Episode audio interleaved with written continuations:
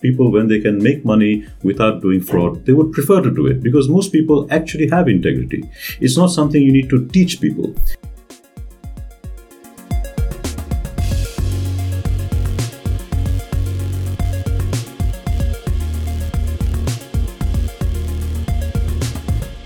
Hey everyone, this is Kickback, the global anti corruption podcast. And it's a special episode. The coronavirus dominates the news, and we, as the Kickback team, thought about whether we should even air our corruption podcast in these unusual and uncertain times. Relatedly, Matthew Stephenson blogged about whether to keep blogging about corruption in times of COVID 19. We will link to that in the show notes. From social media, we gathered that there is a demand for podcasts, also the ones that do not directly deal with corona. So we decided to keep airing Kickback in the hopes that it provides some form of stress relief for you. The interview you're about to hear was made possible thanks to Global Integrity, who invited Christopher Starke and myself to take the train to London and interview three brilliant minds of corruption research Heather Marquette, Paul Heywood, and Mushtaq Khan. Unfortunately, Heather could not be there, but we hope to be able to record a podcast with her very soon. So we sat down with Paul and Mushtaq for several hours and talked about corruption. In the unlikely event that you don't know who Paul and Mushtaq are, here are very brief intros. Paul Heywood is the Sir Francis Hill Professor of European Politics at the University of Nottingham and, among many other things too long to name here, the academic lead of global integrity of the anti corruption evidence program ACE. Professor Mushtaq Khan is a professor of economics at SOAS University London and executive director of the DFID funded Anti Corruption Evidence Research Consortium. Since we recorded several hours of material, we decided to make this a two parted podcast. So, what you're about to hear is the first of two parts with Mushtaq and Paul. We hope you enjoy it.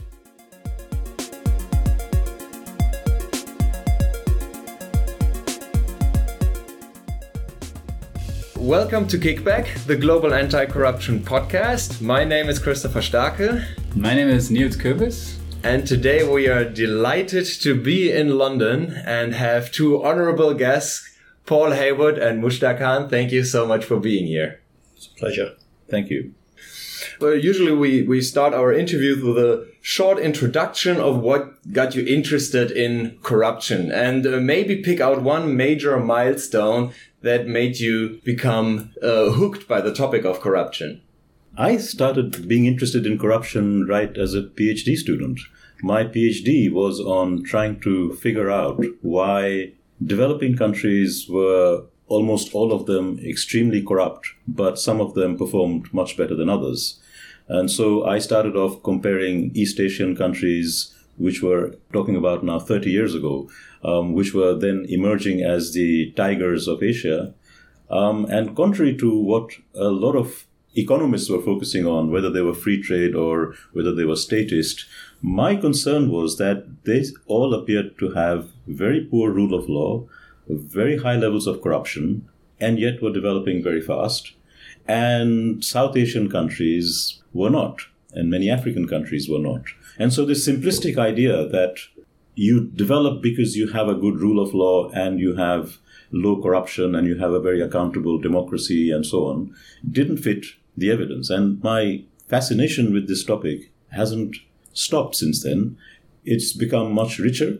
So it's not saying actually that corruption doesn't matter. It matters hugely. Governance matters hugely. But the ways in which most people think about governance and corruption in developing countries is fundamentally wrong. And so that has been the driving force behind my interest in economics, in industrial policy, in property rights reform, governance reform, and anti corruption. And all of this has been tied together with a different view of how development happens from the way in which most economists think of um, development. Could you maybe outline why you think the, the common view is wrong? I think the common view is is wrong in, on many counts, but it's fundamentally wrong because it doesn't take into account the fact that development changes the structure and organization of societies, and more advanced, more productive societies are not just slightly richer versions of poorer societies, they are organically different. The ways in which organizations work, the capacities of organizations, and the relationships between organizations is fundamentally different in an advanced country relative to a developing country. So the difference that most economists would look at in terms of you know less developed and more developed is how much capital you have, what is your skill level, um, what is the uh, uh, capacity of your bureaucracy. These, to me, are second order problems. The first order problem is a developing country is less well organized than an advanced country, and that's something that economists don't really capture very well with their tools. Some institutional economists have begun to do that, and I'm, in that sense, an institutional economist. But even most institutional economics sees a kind of linear progression between weaker property rights and stronger property rights, weaker governance and stronger governance. Whereas the way I look at it is that these societies have different configurations of power. Who is powerful is different, and what the powerful want is different and what the, the capacities of the powerful are different. So the description of what are your powerful organizations, what are their capacities, what do they want, is very different in a developing country from an advanced country. And therefore, they don't behave in the same way. It's not just that you don't have institutions or rules, your organizations are different. And I think we haven't really given enough attention to organizations and we focus too much on institutions and most economists still make that error. Even when they go into institutional economics, they're simply looking at the rules and not at who is following the rules and do they want to follow those rules? Do they have the capacity to follow those rules? What are the organizations in your society is supposed to automatically follow the institutions. So if you create good institutions, we assume that you will have good organizations high capability, modern, high capacity, export oriented. And we don't ask where do these come from? How, how are these built? What is the historical process through which they emerge? And if you have a society where most of your organizations are very low capability, they have no capacity of engaging in global markets, they have no capacity of organizing themselves very productively, then those organizations will want to capture resources in ways that we would describe as corrupt they would want to violate rules. They will want to stay under the radar screen. And no amount of good governance reforms will change that. So, my approach to anti corruption and governance is therefore a very incremental, slow process where the institutions change in line with what the organizations can deal with. And that is the only way in which sustainable development happens. Great. We are already getting into the details of the, the anti-corruption approach. So maybe take a step back and turning to Paul, what is your major milestone in becoming a corruption researcher? Well, I guess in, in my case, it goes all the way back to when I was an undergraduate student um, studying at the University of Edinburgh back in the late 1970s. And I wrote uh, an undergraduate dissertation on the politics of southern Italy, Il Mezzogiorno. And part of what it was trying to do was, was to understand this, this absolutely well established divide in Italy between you know the, the more backward south as, as it was traditionally understood. Of course, it's the, the site of Edward Banfield's classic amoral familism. And the relationship between why the South was was was particularly constrained compared to the north of Italy. And in writing that dissertation, I, I came across and started working on issues to do with links between mafia and corruption and political processes, etc., without at that time, in, in, in the late 1970s, having any sense of uh, corruption as an issue, which would become so dominant later on. Because when then the whole Mani Pulite scandal tangentopoli happened in the early 1990s, by which time I was uh, a, fully fledged academic working in, in a university, Interestingly, of course, the centre of that was Milan, precisely right in the north of, of Italy, that supposedly the, the good bit where, where these things weren't supposed to happen. And, and of course, it revealed that the kind of corruption of the political system was so endemic, was so baked into the whole structure of Italian politics that our traditional understandings right there and then were being challenged in terms of what what leads to, to corruption, what, what makes, you know, corruption being seen very much as a, a factor of developing societies, developing countries, where you couldn't talk of Milan in, in, in those kinds of terms. And I think right from the outset, it challenged us to start moving away from those kind of traditional ideas associated with people like Samuel Huntington and, and others of corruption being sometimes a price worth, worth paying as, as part of the kind of the developmental process of modernization and so on, or simply being a factor of, of developing societies, to raising the question, well, actually, corruption isn't necessarily connected to stages of development at all. There's all kinds of, of corruption going on across across the piece, and and that led me to start working very much on corruption in established democracies as opposed to corruption in in developing societies, um, and that interest not only is maintained now, however many years later, but I think actually increasingly reinforced by ever more revelations about the nature, extent, types, uh, forms of, of corruption that, that we see on a, on a daily basis, which suggests that, you know, it doesn't mean that the, the ideas about developing societies were wrong. It means that we were wrong to suppose that development, democracy is somehow the cure or the antidote to, to corruption. So great. Thanks for the introduction. Um, one reason we are here is because uh, both of you are project leaders of the ACE. Could you maybe tell us what the ACE is? Maybe we start with you, Paul, this time. Okay, so the Department for International Development in, in the UK is, is one of the major funders um, of overseas aid. It has a, a very significant budget Uh, which currently stands at about 14.7 billion pounds a year. And it's one of the UK is one of the few countries that actually hits the the 0.7% of gross national income target for overseas development assistance expenditure. This was a, a United Nations commitment way back in the, the mid 1970s. But as of now, there are still very, very few developed countries that actually hit that target.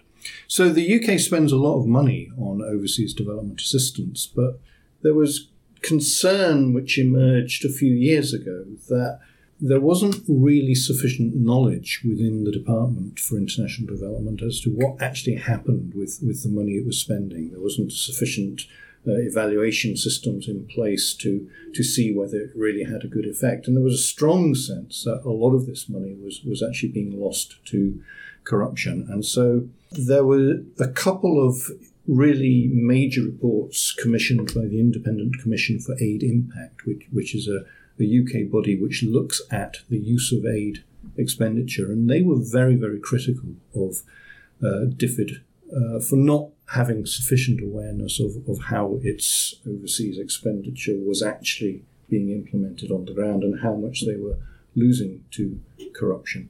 And so in part, as, as one of a series of responses to, to these reports, uh, DFID developed the idea of an anti corruption evidence program. And so developed the, the, the, business plan for looking at precisely these questions of what actually happens when you spend uh, significant sums of money on overseas development aid. And so they created ACE, the Anti Corruption Evidence Program, which had two elements to it. One part was a, a research uh, partnership consortium, uh, which was uh, won by by the School of Oriental and African Studies, led by Mushtaq Khan, and Mushtaq will be able to talk in, in a moment about the, the specific focus of, of what is SOAS ACE. And the other part was uh, a more sort of open grants competition where they wanted to attract um, leading researchers on corruption to address this question of, you know, what is what's the most effective ways of understanding how to fight corruption in the DFID priority areas. And so this was a, an open competition for international researchers from around the world to, to bid towards. Initially, uh, the British Academy was the partner that DFID worked with for the first uh, two years of, of the program, and then more recently they've moved to working with global integrity, and I've been the program director, I guess, of, of those, both the British Academy and the global integrity elements. And what we're doing is trying to attract top quality research from around the globe with four distinctive features, I think, which mark out ACE, Anti Corruption Evidence Program, as being different to what's gone before. The first is the focus is very much on anti corruption. It's not on corruption itself. It's not about explaining corruption. It's not about trying to understand the impact or the costs of corruption. It's about anti corruption.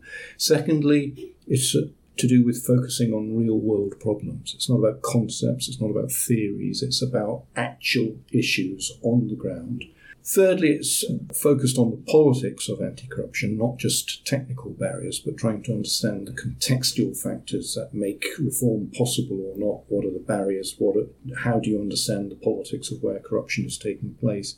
And fourthly, it's about demonstrating impact. It's about showing what actually makes a difference, what works, by trying to measure the actual reduction of corruption incidents of corruption issues.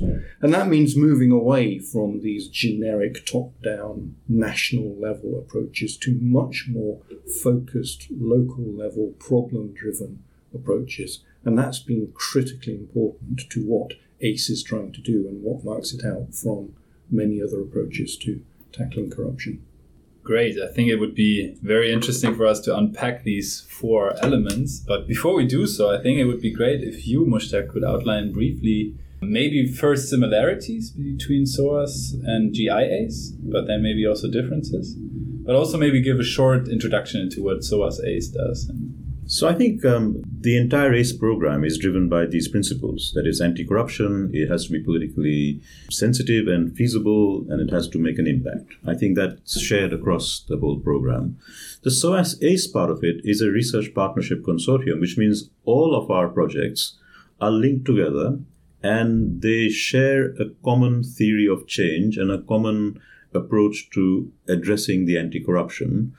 We focus on mainly three countries uh, Nigeria, Tanzania, Bangladesh, but we may add further countries. It's driven by a vision that the reason why a lot of anti corruption has failed in developing countries is that it has been informed by an assumption that most people in developing countries are following rules, and a few people who are powerful or greedy are breaking the rules.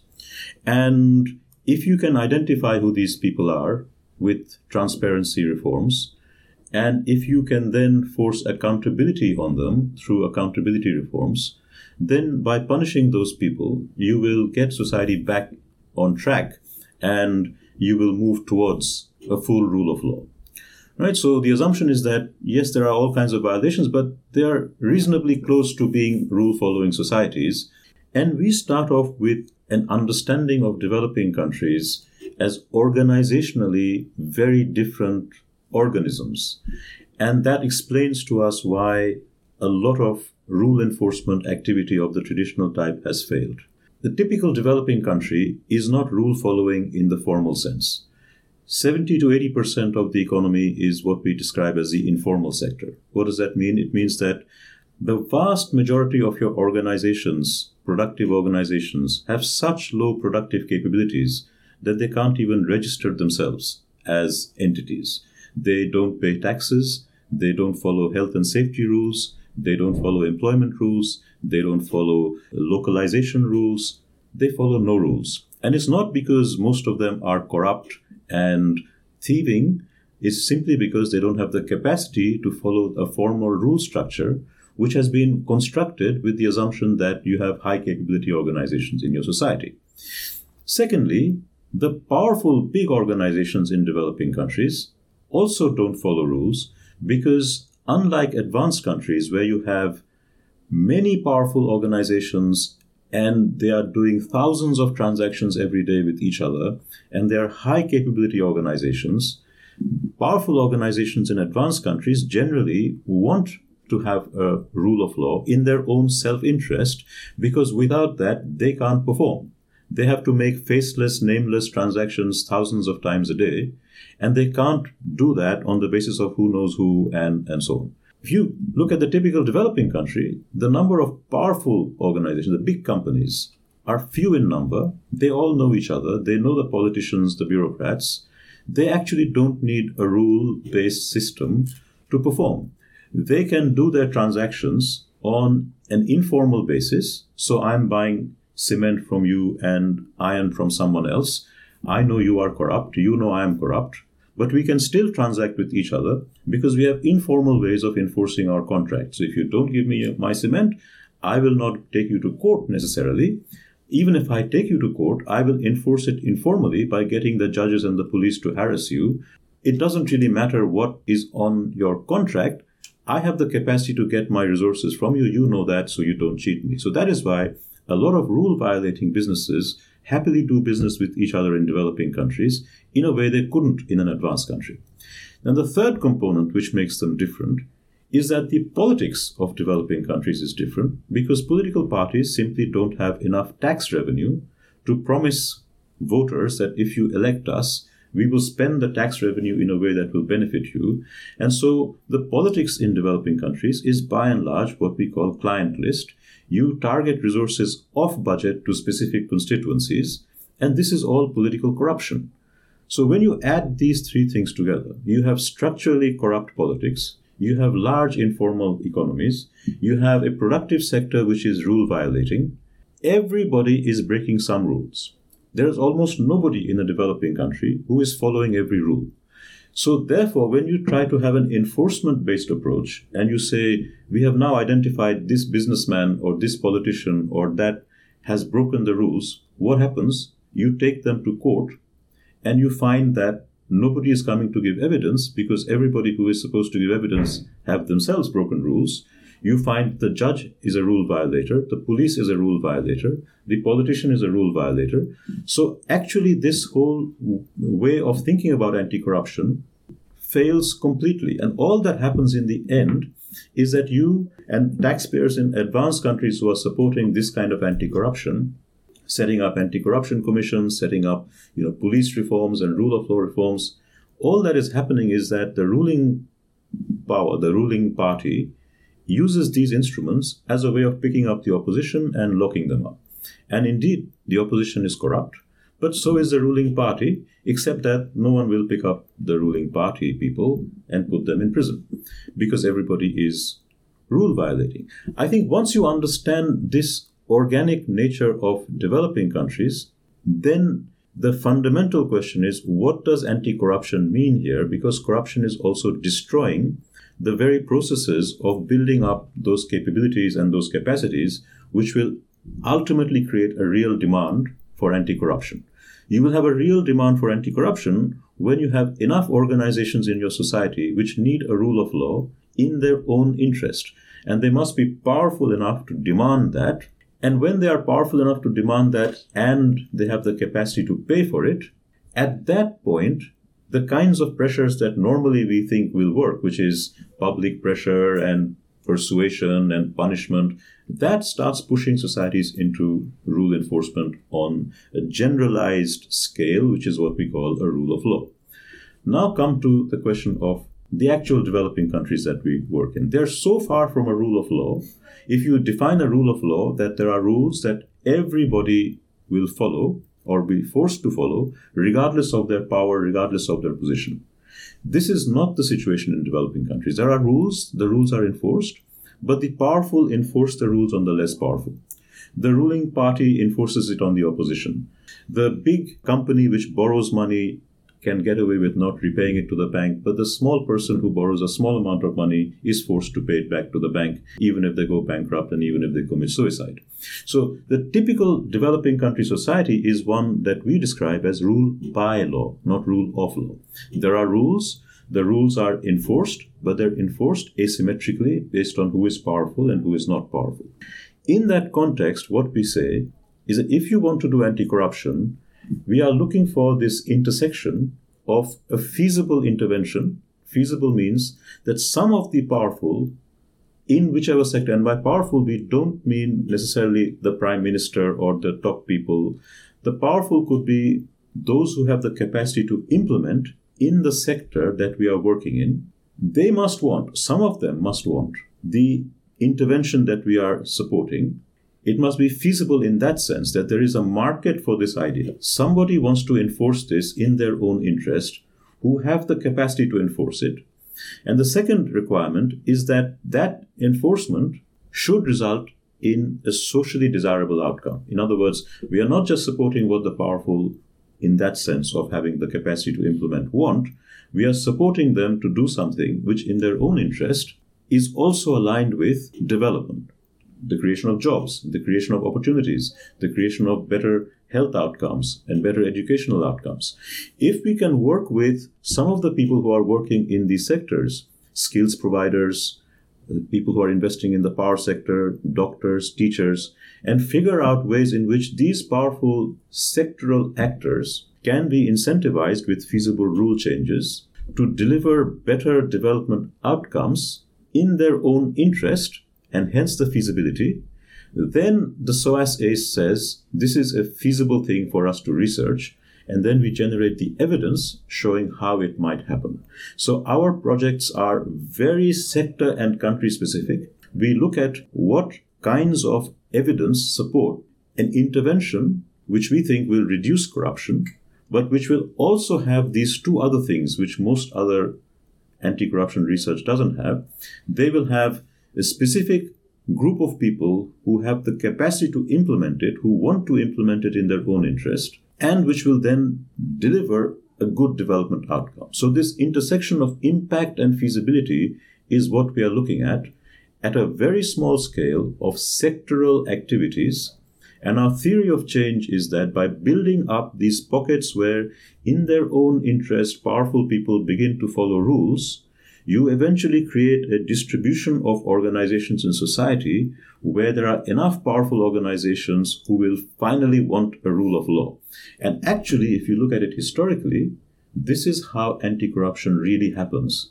If you look at how the UK, how Japan, how South Korea, how all of these countries historically have moved towards a rule of law, it wasn't one sudden event with an anti corruption commission coming in and saying, now we have a rule of law. It's the powerful in these societies fixing rules in their own interest and that becoming broad based enough. And at a certain point, suddenly you find a rules based society. That's a long path in developing countries. There are no shortcuts, but we can really do very feasible and effective anti corruption by understanding that dynamic process through which change happens. Thank you very much. This was uh, very insightful. And maybe one way to follow up on that would be to ask Paul in which way you are similar to SOAS and what you've learned from them, but maybe where you also differ. Maybe, I don't know if you both have some disagreements that you would like to share or where you've been going back and forth about, but essentially where they're different, where they're similar.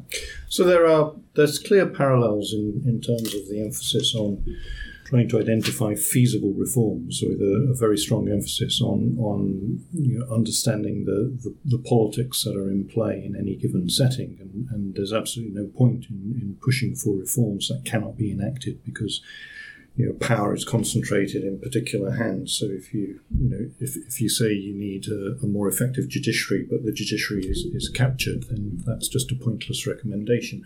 So to that extent, there, there, there's a lot of of overlap. Where there are differences, I mean, clearly the SOAS ACE partnership is focused very strongly on the three countries of, of Bangladesh, uh, Nigeria, and Tanzania, um, and is therefore producing some really fantastically in-depth work in understanding what's going on in, in, in those countries and is looking at particular sectors as well. The the GIACE approach is because it's a, a, responsive mode approach where we identified three core themes in, in what we were looking for, but were quite happy to respond to what researchers came to us with.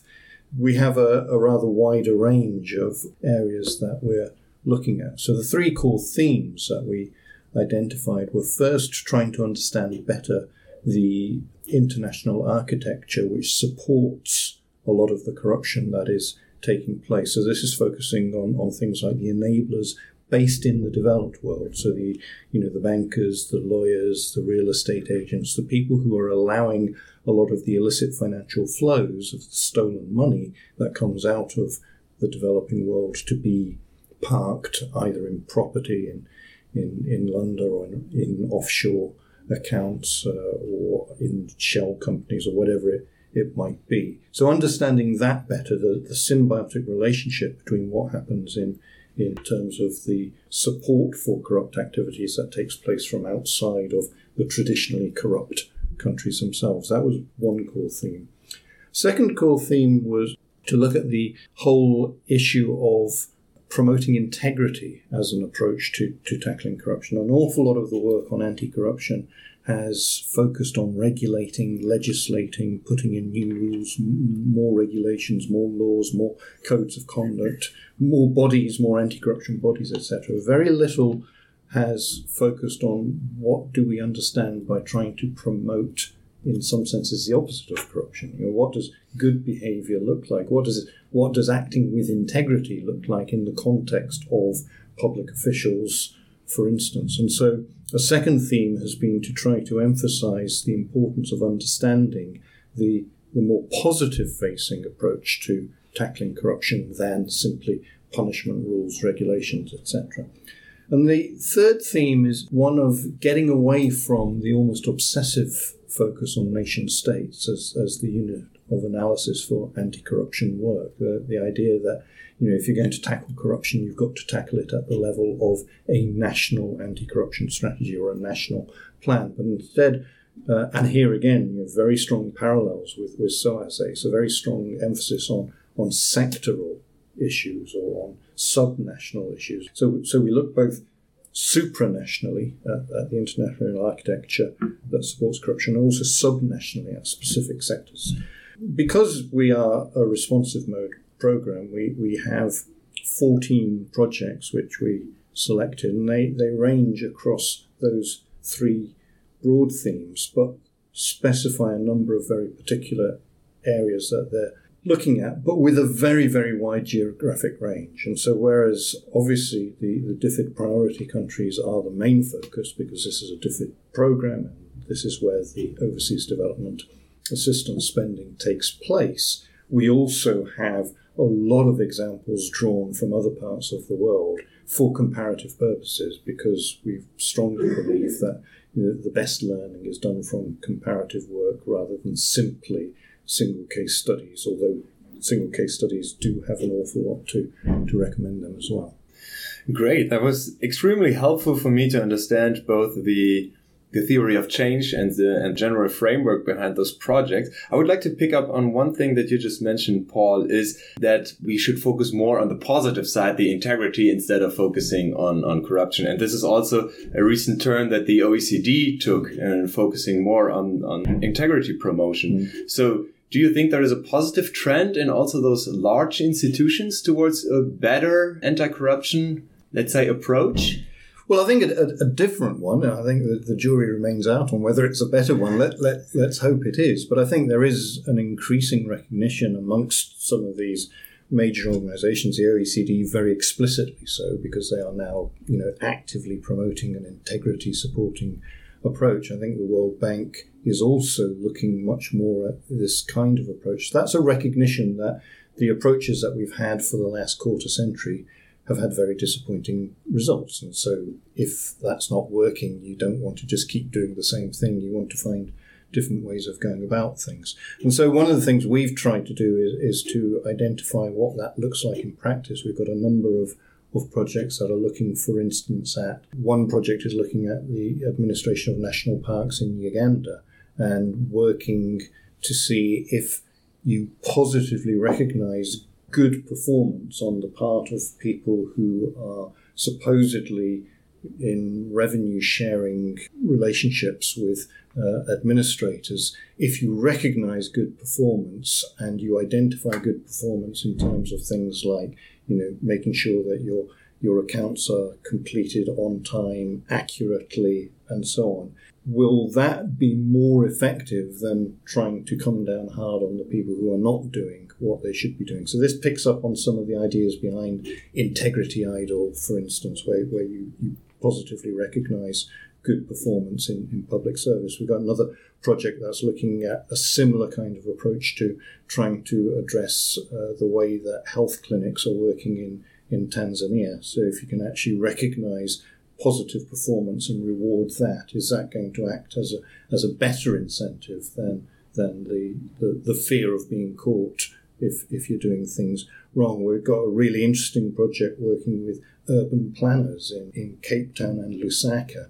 And again, trying to identify who are the key players in the urban planning landscape and how can you build a kind of a sense of integrity within those actors, which moves them to, to do what many people call the right thing. And that's driven in part by quite a bit of research that's been taking place over recent years, looking at things like how do kind of professional ethics, how do professional ideas influence the way that people behave in certain roles. So, for instance, there's a lot of work that suggests that the very fact that medical practitioners are trained in the way that they are and have to commit to the Hippocratic Oath means that they actually have a different mindset, a different mentality when it comes to actually understanding their their particular roles. Doesn't mean there's no corruption in medicine. Of course, there is. There's huge amounts of corruption in, in the health sector. But it does mean that you're dealing with a, a different kind of framing of what people see their role as. And these, I think, are really interesting ways of, of approaching some of these problems, which we're trying to explore in a bit more depth to see if by focusing on these kinds of almost social norms type of ideas, can can we encourage positive behavior rather than simply try and stop negative behavior? I mean, as a psychologist, I'm also happy uh, to hear you talking about, for example, issues like role distance, right? To what extent can you distance yourself from different roles that you take? And the last thing you said about social norms is something I wanted to ask you, you Mushtaq, about because your project in the health sector, Paul, is led by Claudia Baez Camargo, right? And she does she uses a social norms Indeed. approach. Yeah. And in in your uh, last bit, you talked a lot about the informality and informal rules that people follow.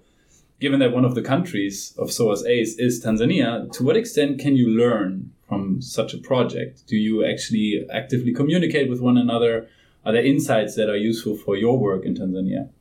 I think hugely. I think so. There's a lot of learning happening um, across all our different projects and, and programs, not just um, within the ACE big umbrella, but we follow good research outside ACE. There's a lot of very good research happening on anti corruption everywhere.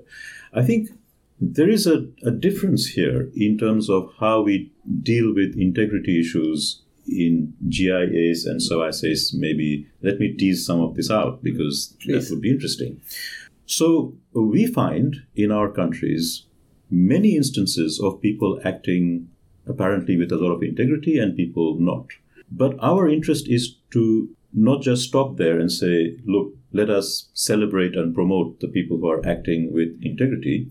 As economists, we want to dig deeper into why some people are behaving in apparently good ways and others who are very similar are not.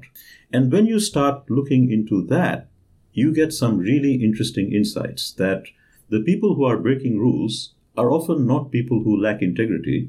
They're breaking rules because there's no other way of doing business. Right? So if you simply celebrate the fact that some people aren't breaking rules, you might not create enough incentive for the people who are breaking the rules to start following them if they can't. Let me give you an example of, I mean, all our projects are like this. So our comparisons are not one country with another country.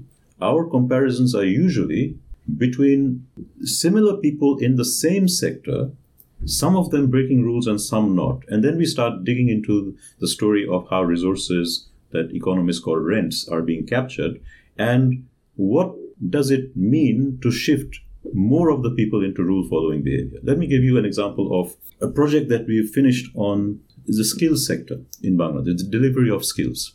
There's a massive skills shortage in developing countries, and developing countries are spending billions of dollars in skills training.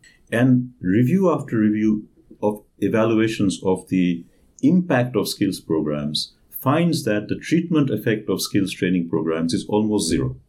In other words, if you look at how many people who go through a skills program get jobs compared to how many people who get jobs who don't go through skills programs, there's almost no difference. And yet, we know there is a massive skills shortage in developing countries, and countries and governments and international partners are pumping money into skills programs. One response to this has been to incentivize skills training providers to provide better skills by linking the payments they receive to outcomes. So, in Bangladesh, for example, almost all private sector training providers get a third of their money when they enroll students, a third when they graduate. But the last third, which is the critical profit of the training provider, is released when the trainee gets a job. Okay? Now, the theory is that this creates very strong incentives for the training providers to create jobs. And when you look at on paper, that's exactly what is happening. But we began to doubt this because we were looking at, and I told you earlier, our work is very detailed at the sectoral level. The garments industry, which is a big industry, keeps on reporting skill shortages. And then we partnered up with some development partner who were running a big skills program and we got inside data of the skills training providers who were doing this and we found that a lot of them were engaging in fraud by over reporting the number of people who were getting jobs okay because that was the only way they could release their payments on the other hand a number of skills training providers in the same program were not engaging in any fraud. So, within the same skills training program run by the same development partner who were selecting training providers with the same criteria and making them go through the same tests, some were engaging in fraud quite massively. I mean, in some cases, 30, 40, 50% was fraudulent, others were zero. So then we asked, how do you explain this? And we started digging deeper into the incentives of the different training providers. They had the same training skills. They were supplying skills to exactly the same level of training. They were entry level workers to the same industry, the garments industry. So we had a controlled sample with massive variation. And then we found an answer which no one had expected, although this is the research that I have done elsewhere in on the organizational capabilities of firms on the demand side who were they sending their workers to? And one of the problems in developing countries is that firm capabilities vary massively. Unlike advanced countries, even in advanced countries there are differences, but in developing countries the differences are massive. So there are some firms in the garment industry in Bangladesh who are extremely competitive, who are very well organized, whose production lines are moving very fast, whose internal quality control is very good. These people don't want to hire unskilled workers because the unskilled worker immediately slows down their production line. But there are other firms, lots of them, whose internal organization is so bad, their production lines move so slowly, they think they have a skills shortage, but once you send a skilled worker to them, the skilled worker doesn't speed up the production line because the production line is moving slowly because the factory is badly organized. So these firms say when the skills training provider sends the worker, actually, this is not a skilled worker. I would rather hire someone at the factory gate at a slightly lower wage because that person just does as well. What they don't realize is that the problem is not the skill of the worker, it's the organization of the factory. So we devised a test to see what are the types of firms that different skills providers were sending to. So we spent a lot of research effort getting a measure of the organizational capabilities of factories on the demand side. And this took a huge amount of computational effort because we needed to provide the evidence to show our hypothesis. And at the end of it, we showed exactly the correlation that we were expecting that the training providers who happened to be near clusters of firms which were high capability were sending their people out, getting they were immediately getting a job, they were doing no fraud. Those training providers which had the bad luck of being in clusters where the firms were, had low capability would do the training, their workers would go out, they wouldn't get jobs. How are they going to recover their profits? They've done their job, they do fraud. Now, that comes with a massively important policy suggestion, which is not just about reducing corruption in the skill sector, but improving the treatment effect of skills as a whole. So, what we are suggesting in Bangladesh and this, I think, our result is of validity across other countries is that skills training programs need to be complemented with investments to raise the capabilities of the firms employing the workers. And in Bangladesh, we have case studies that when you do the two things together, you have a massive increase in productivity of more than 30% in less than a year. And once you do both, not only is your skills training program not going to have fraud, it will actually generate the productivity growth that you want. And so this is an example where you have corruption driven by an underlying structural problem, which is a problem of underdevelopment and low capabilities. It's a solvable problem. And once you've done your uh, joining up the dots, you can then say, yes, we want integrity, but you won't even have to say that too much because we know that people, when they can make money without doing fraud, they would prefer to do it because most people actually have integrity. It's not something you need to teach people. The people who are doing fraud in, in developing countries, most of them, and I'm not talking about the big thieves and so on, which exist everywhere. Most people who do fraud in developing countries, doctors who don't turn up to hospitals, and are not providing services, the skills training providers who are doing fraud, the the schools that don't do the proper um, education. There are really deep reasons for this. And if you can't address and identify the fixable reasons so that the people who don't want to do fraud can make a living without doing the fraud, then simply talking about integrity won't work. So you need to make it such that, and this is where the economics and the political economy and all of these things need to come together. We can't do a split up solution, right? You need the economic analysis to find out what makes it a feasible solution for the people who don't want to do fraud to be able to operate. Only if the people who want to make a living without corruption can make a living, can you identify the really bad apples? If in your sample of people who are breaking rules are many people who are breaking rules because there is no way of them making a living without breaking the rules, you cannot do any enforcement. So this is, and I can give you lots of other examples from SOAS ACE, which is exactly of this type. Paul, you want to pick up on that? Yeah, because I think I mean that is an absolutely fantastic example of, of precisely one of the key things that drives uh, the whole ACE program, which is instead of focusing on corruption per se, corruption as as the issue that you're trying to address, you you focus on a particular problem in which corruption is manifested often as, a, as a, a, symptom of what that problem is, rather than trying to just tackle the corruption. You're trying to understand what the problem is and why it leads to corrupt outcomes. And that, that's a, a really nice example of doing precisely that.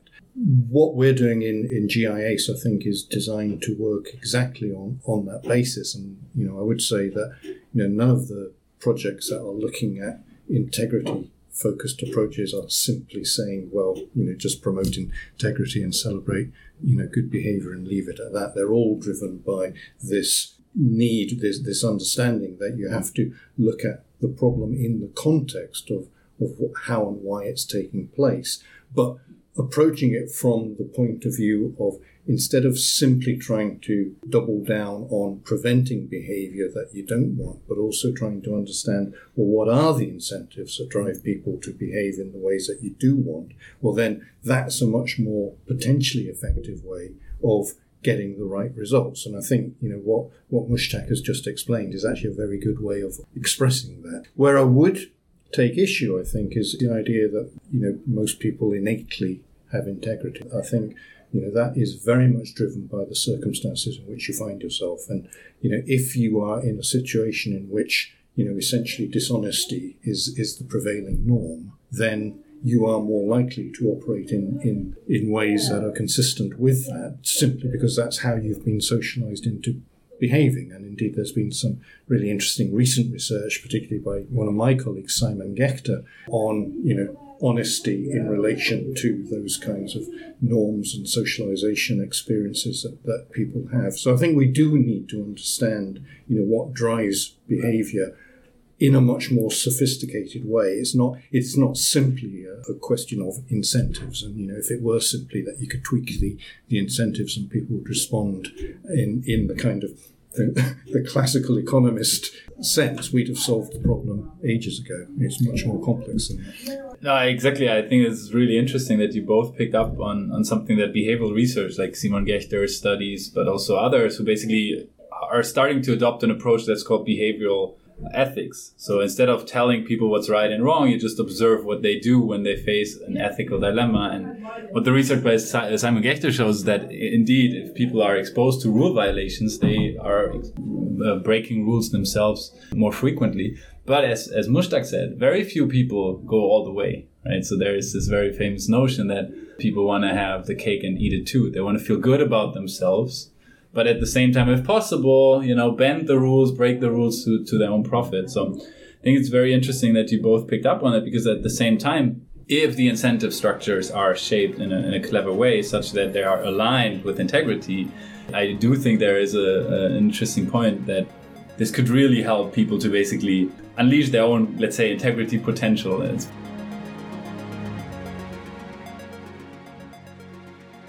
That was part one of the podcast with Paul Heywood and Mushtaq Khan. Let me tell you a short personal anecdote why this was a very special episode for me. When I started to get interested in corruption almost 10 years ago, I, I searched podcast directories for the keyword corruption. As one of the few hits, I found an interview on development drums. In it, Owen Barder interviews Dani Kaufmann and Mushtaq Khan. The two go head to head. It provided much food for thought and inspiration for me to conduct research on corruption and eventually actually led to the creation of this podcast. Because we wanted to provide people who are interested in corruption some audio input on it.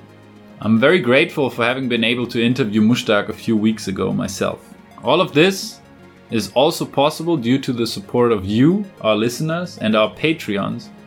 If you like the content, please leave us a review on wherever you get your podcasts or share the content, tell your friends about it. This really helps us to reach even more people. Kickback is a joint production of the Interdisciplinary Corruption Research Network and the Global Anti Corruption Blog. Thanks for listening.